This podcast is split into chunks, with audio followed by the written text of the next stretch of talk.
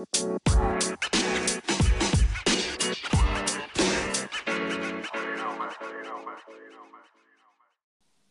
hello everyone, and welcome back to 20 Minute Marketing. I hope you're all having a great day as always.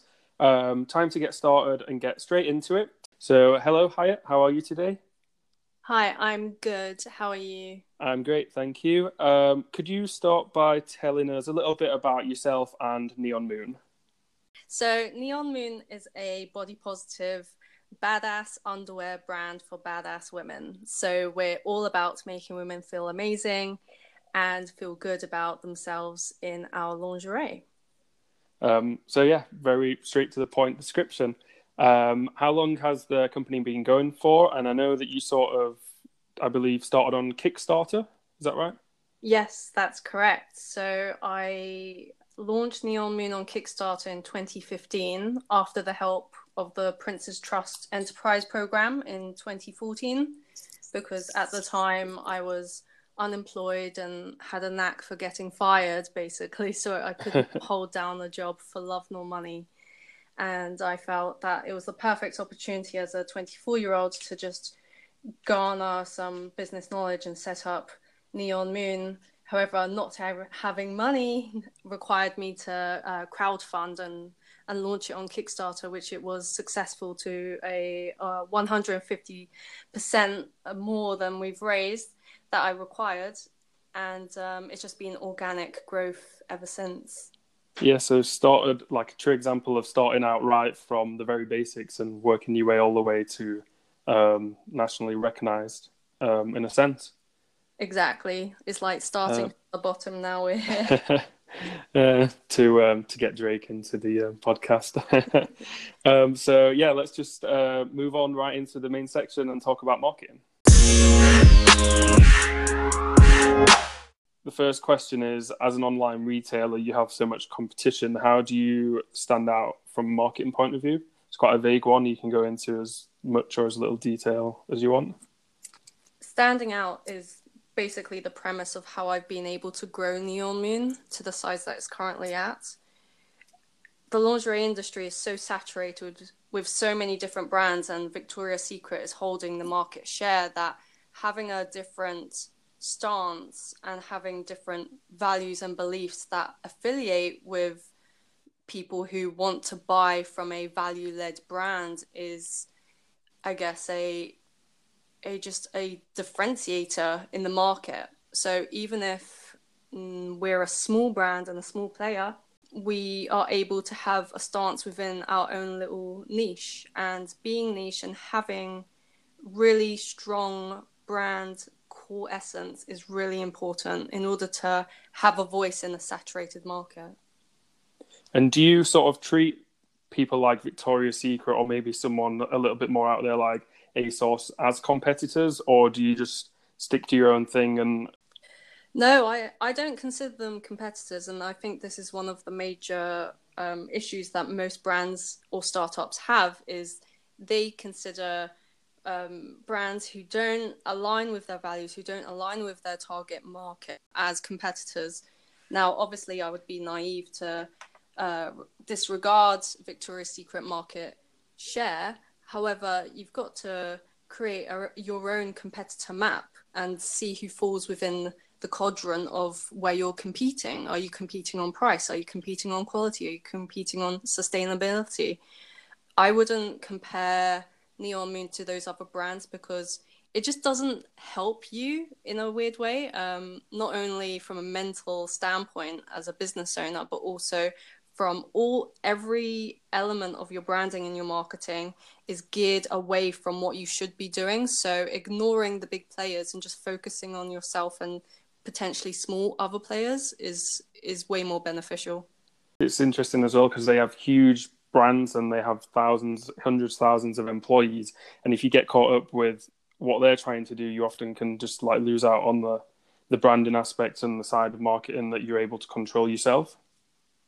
Exactly. And in order to be able to compete, you need to do extraordinary things and think outside of the box, which luckily these huge brands who have the typical hierarchical uh, pyramids layout of employees as in you've got to ask your boss and your boss has got to ask their boss and then the person above them has to tick it off and etc um, small businesses are lean and we move quicker and we're able to think outside the box and take risks that the bigger brands aren't willing to do. So we're able to disrupt. And i think that's what neon moon has done from the start. Because when i launched it on kickstarter in the very early days, I said, This is a feminist lingerie brand. And everyone was like, What the hell is a feminist lingerie so it was a great talking piece. And the thing is, you want to be Marmite in order to survive. Otherwise, you just be another frilly lingerie brand or just a beige business or a beige brand that doesn't use the typical marketing that really does have an impact nowadays. Yeah, I'm sure if um, if a female or any anyone else saw the label feminist lingerie as opposed to buy lingerie here, they would be like, "Ooh, I'm interested to find out what that is. I'm going to click on that one first. Exactly, and that's what marketing is. In a way, it's a way of just communicating a different stance and a different standpoint. And the beauty of being bold and disruptive, which I guess is for most people they're they're a bit afraid of putting their name or putting their idea out there especially if it has a bold or really controversial um, aspect to it and the thing is i think that's a completely undervalued marketing tool that you have at your disposal because we can compete. We all have social media. We all have different routes to market which the big boys do play in. So having a different voice that makes people not only land on your website so you get more eyeballs but also it completely dismisses the wrong target customer but makes your target customer love what you're doing because they believe in your ethos and your beliefs and your values that you're just unashamedly marketing. It's just it's a win-win. Yeah of course. And i think one thing like just even spending a few minutes on your website or your social media uh, platforms you can see that branding plays a huge role in that um, how do you sort of maintain that image? And is there a criteria or a checklist before you maybe write a blog post or add copy or a social post, or is it whatever comes to mind? I would say for us, it takes a lot of planning, only because we always want to be. We always want to post something that's in line with our values. For example, the whole issue recently with Greta speaking about sustainability I think for a sustainable brand or an ethical brand who focuses on eco-friendly products, that's a perfect talking point for them to jump on and speak about. And we do the same things when it comes to feminism or topics that are aligned with our customer base. It's it's all about firstly, you've got to create your tone of voice. Are you an Innocent smoothie? Are you a BMW? Are you a Apple? Like what is your tone of voice? Are you going to be like friendly and playful? Are you going to be super serious? Potentially, if you're in B2B world, you're probably going to be a bit more serious. However, humor might be an aspect to your brand. And then from there, it's about creating your brand values and your brand key. And it's just like a lot of planning. However, once you get it right, it's perfect because it's down on paper and it's on your Mac or your team has it, or if you have a freelancer come in, they understand exactly how the brand should be portrayed, and then it just flies from there. Even looking at your FAQ pages and your About Us page, there's a, there's a specific tone of voice that is clear, um, where it's like positivity and friendliness. Do you think that has a big impact on customer decision making when they're on your site, as opposed to maybe an alternative company? For e-commerce brands, I would say definitely. Um, I read somewhere that having an about page and having the photo of the CEO and founder on the about page um, actually converts people more because they've actually put a person to the brand, especially now in the world of drop shipping and all of these smash and grab businesses that are just all over Facebook ads. How do you know that you're buying from an actual person in the UK or where you're where you live? Versus just a scammer. So I think having a very clear, not only imagery, but also having that tone of voice everywhere, all over your brand, and also being unashamedly sharing those posts on your personal uh, social media platforms. So, for example, I like to be active on LinkedIn. I don't really post about uh, Neon Moon on LinkedIn just because there's a lot of men. but um, if there were more women on my on my list, then yeah, I would definitely be sharing it there. But having that consistency across every single platform that you have is super super key. It is interesting that you sort of mentioned your personal LinkedIn because um, your personal LinkedIn is still just as equally as much a sales platform or uh, a way to increase um, brand awareness as your actual website. If you have a bunch of followers um, and friends and connections on LinkedIn, it's it's a great way to showcase the tone across your whole company. Completely agree, and I think LinkedIn is actually a platform that's being underused and undervalued. I was reading a post from a friend on Facebook yesterday asking people to connect with her on LinkedIn, and one of her connections said, "LinkedIn is dead." And I just looked at that and I thought, wow, these these people are just missing a golden opportunity because marketing is about people, right? Yep. Facebook ads and any form of ads are just a communication to people. So, what's the best way of communicating what you're doing and your brand and your business is by actually having people believe in you and people connect with you. That's just an easy sell. It, yeah. it never makes sense to me when people just cannot either push them like push themselves to post vulnerable posts about themselves or pictures on themselves or saying oh god i had an awful day today or saying oh i had a great day today and not being able to share that means that you're always going in cold in my opinion.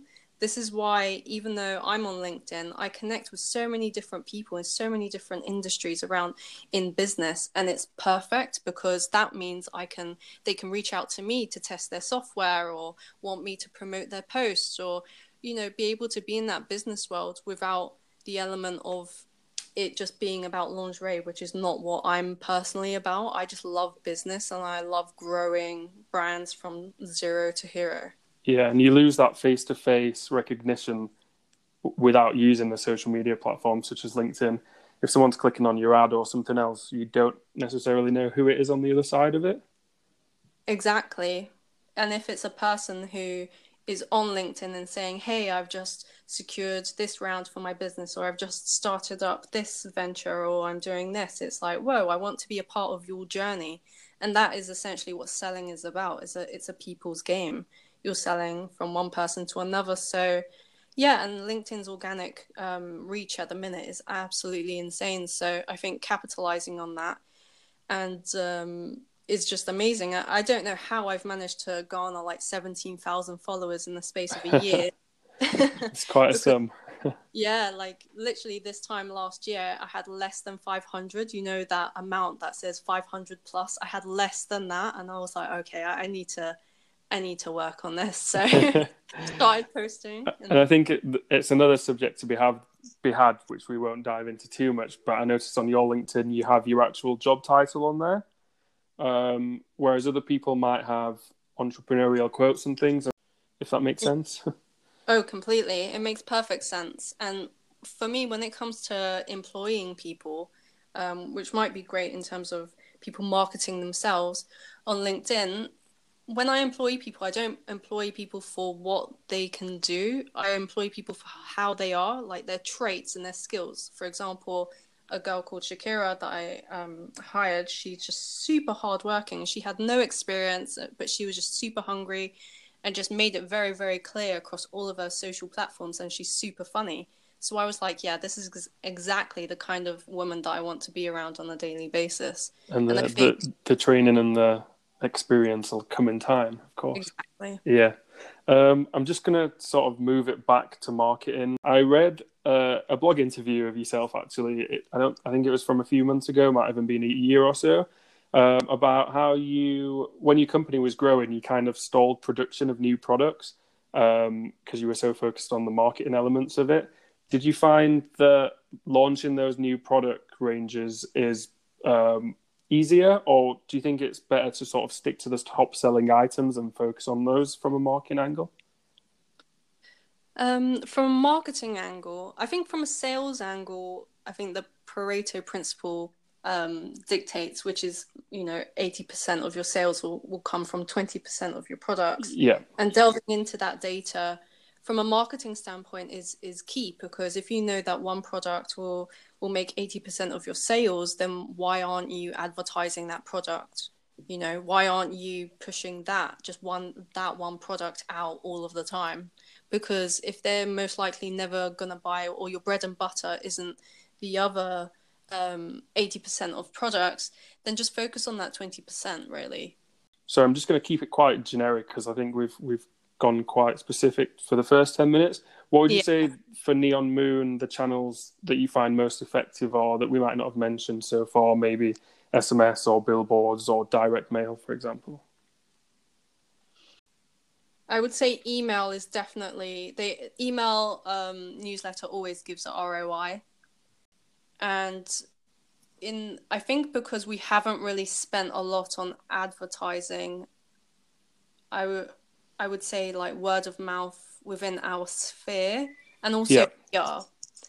PR has been one of the most I don't know why it's so um, overlooked, but PR has amazing ROI in terms of not only for SEO purposes because you're building your backlinks, but also for just getting people to be aware about your brands, but also from a reputable publication.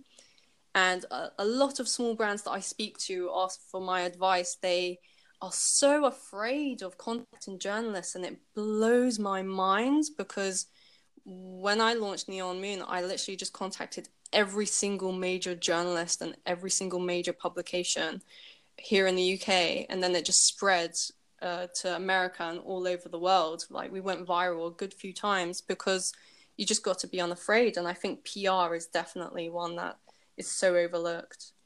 Yeah, I think it's um, the challenges of PR always seem to get just thrown to the bottom of the list of tasks in in marketing in, in a sense.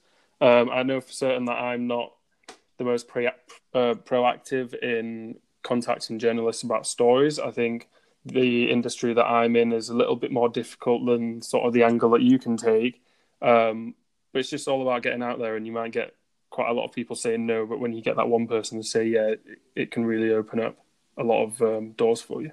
Exactly. And that one door that opens, most journalists look at other people's writing and other publications that they can jump on um, in terms of topics. But when it comes to marketing, I think there are two key points in terms of what um, marketing tools and platforms that you use is number one, you've got to keep thinking about the long term. Why people don't think about PR and SEO necessarily is because it's a long term gain.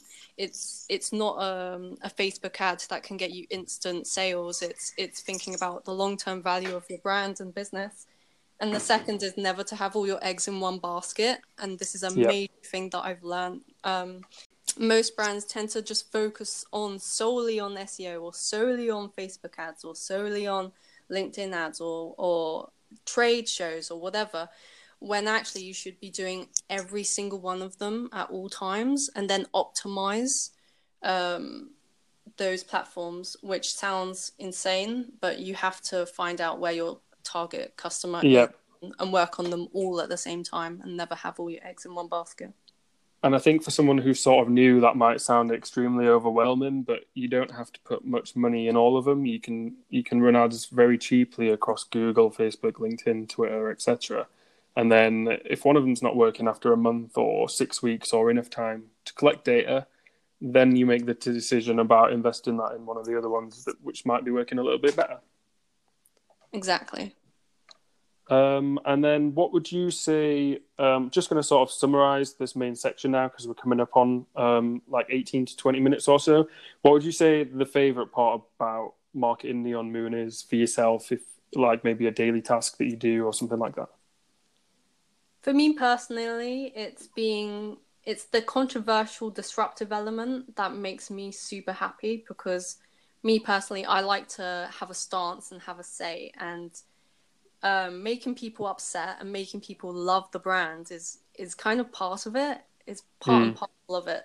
And I could never create a campaign or never create a post that was just run of the mill or any other lingerie brand could do that. I, I would I would rather not post at all. I will only post something or have people post something when it's it it makes people engage. It makes people have a stance. Do you love it or do you hate it? And I think that's that's a key element of most major brands is they have a stance on something. Yeah, I think that's a good way to sort of summarize in a sense that if you just do the basic um, and the the normality all the time, people probably just won't notice, which is tough, but it's just, it's the reality of it. Um, have an opinion on something and, and go with it. Exactly. Um, so yeah, we're just gonna move on to the graduate advice section. Um, stay tuned, everyone. We'll be back in one moment.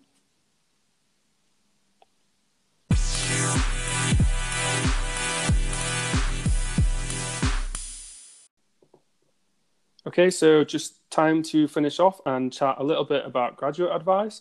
Um, so I believe, Hayat, that you were the first person in your family to go to university, if I'm not mistaken. Yeah, that's that's correct. And then you got tired of getting fired at entry level jobs, which we've mentioned that led to you setting up your own company. So could you tell us sort of um, for someone that might be in a similar position, just getting going out of university and leaving, um, maybe some advice on how to get started and land that first career job or maybe set up a business? In order to get started, I think in terms of joining a company, it's all about persistence. What I realized, and especially when I worked as a recruiter, is most people they don't they just send their CV and cover letter in once and then they leave it. And I totally understand it's because they've got like hundreds to apply to However, doing 10 really, really well and just following up on the CEO and, and finding who they are on LinkedIn and sending them a LinkedIn message or getting active and finding out their email or seeing where they're speaking at and attending that free speaking gig. These little steps make you stand out way more than just the person who sent another email it's all about thinking outside of the box. And I don't know if some of your listeners see those articles online where it's like, person stands outside tube station holding CVs to hand out and they land a job. It, I think it really is just thinking, how can I stand out? How can I stand out against everyone across the country and make myself employed right now because I deserve it? Um, yeah, I think that's a very good point about focusing on 10 or 12, um, maybe, um, and then directing all of your efforts at those ones. I fell into the guilty trap of just going for quantity instead of really diving down on, all right, how could I improve this company or how could I do that?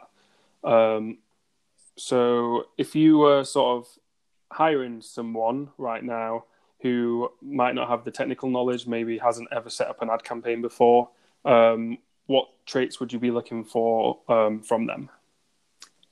If a person had zero technical skills, the only thing I can invest in is them personally. So their personality, first and foremost. Are they going to show up on time? Are they going to be hardworking? Can they get on with people?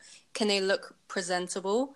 And also, can they market themselves? Because if they can market themselves on social media, on YouTube, on uh, LinkedIn on their own little thing. Like they could speak about anything, literally. They could speak about their trainer collection. They can speak about flowers. They can speak about literally anything and everything. If they can do that well with passion, I can see potential in them and say, okay, they've spoken about lamps, you know, all across the world that they absolutely love and have passion for. I can apply this person into my company. I can see how they can they can transition into my company.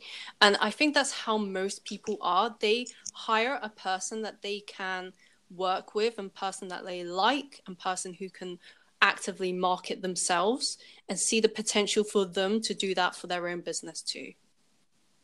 I think yeah, I think that's a great way to finish off. Um, basically, get active in something. Um, whether it doesn't matter what you're passionate in, it could be absolutely anything.